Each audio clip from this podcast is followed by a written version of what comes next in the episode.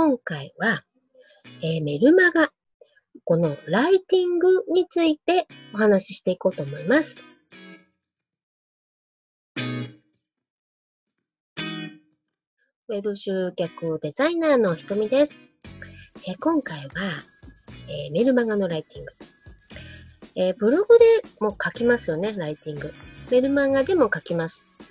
ここの違いっていうのは、キーワードでの認識なんですよね。ブログはキーワードが、まあ、検索するユーザーのね、その言葉と一致しなければ、検索でヒットもしないし、もちろん、ね、クリックさえしてもらえない。クリックしてもらう機会もね、失ってしまう。一方、メルマガっていうのは、そのキーワードの重箱からは逃れてますよね。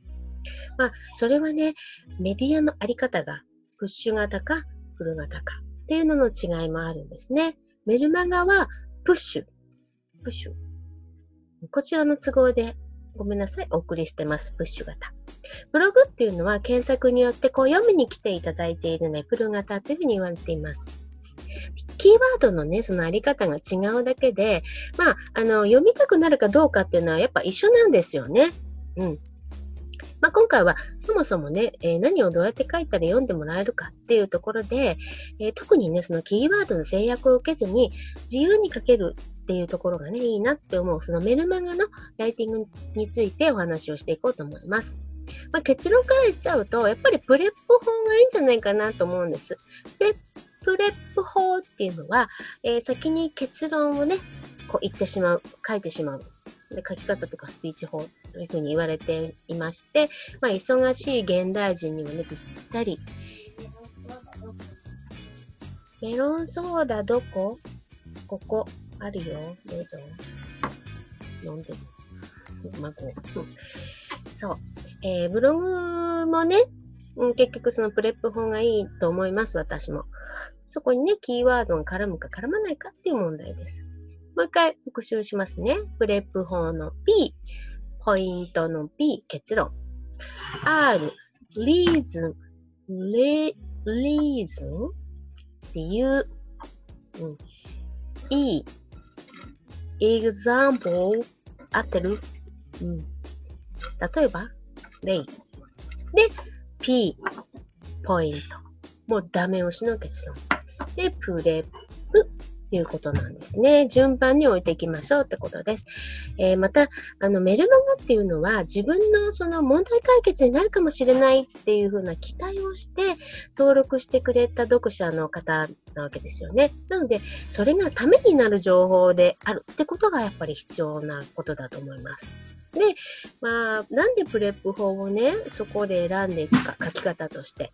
まあ、ね、結論が先にあるから分かりやすいので選ばれている方法なんだと思うんですが、私はそれに付け加えてこういうふうに思っていて、まあ、結論をね、こう先にはっきりと言えるっていうことは、えー、そこにはですね、書き手、また話す人、スピーチだったら話す人の、この意志の強さっていうのが分かると思うんです。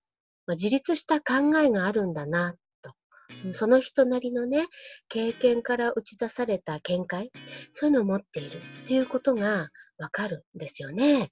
言い切れるっていうその姿勢に心が動くっていうイメージです。えー、じゃあ例えばね、あなたの魅力は明るいところですっていうのと、あなたの魅力は明るいところだと思います。で、まあ、同じあなたの魅力はね、軽いところっていうところを言ってるんですが、ここ最初に、えー、明るいところですって言い切られると、もうそこ直球だし率直だと思いませんか？もちろんね、だと思いますっていう言い方も悪くはないんですけれど、まあ、誰かのこう言葉を借りてきているような、うん、そんな感じがあのなんかちょっと言わされてる感があるような気がするんですね。そう本当はそう思ってなくもないけどそう言っておいた方が、まあ、当たり障りないかな的な、うんまあ、そういうちょっとふわっとしたねイメージがね、えー、私はあるんですね。皆さんはどうですか、はい、やっぱりこのふわっとなんとなくきっとまあそんな感じ的なっていうそういうのをよりは、ね、そういうその誰かの言葉を借りてきたような結論をね、わざわざメルマガに書く理由ってないですよね。だってやっぱりそのメルマガに登録してくれているっていうことは、関係性を結んでもいいですよっていうことを約束していただいたってことなので、うん。ということで、あなたの中にこう眠らせているあなたの言葉をまっすぐズドンと届けるプレップ法でね、ぜひ自由にライティングしてみてください。書いてるうちに、あのー、さらにこう自分のね、自信につながっていくと思うんです。はい。もう、そして書くことは、もう筋トレと一緒だと思います。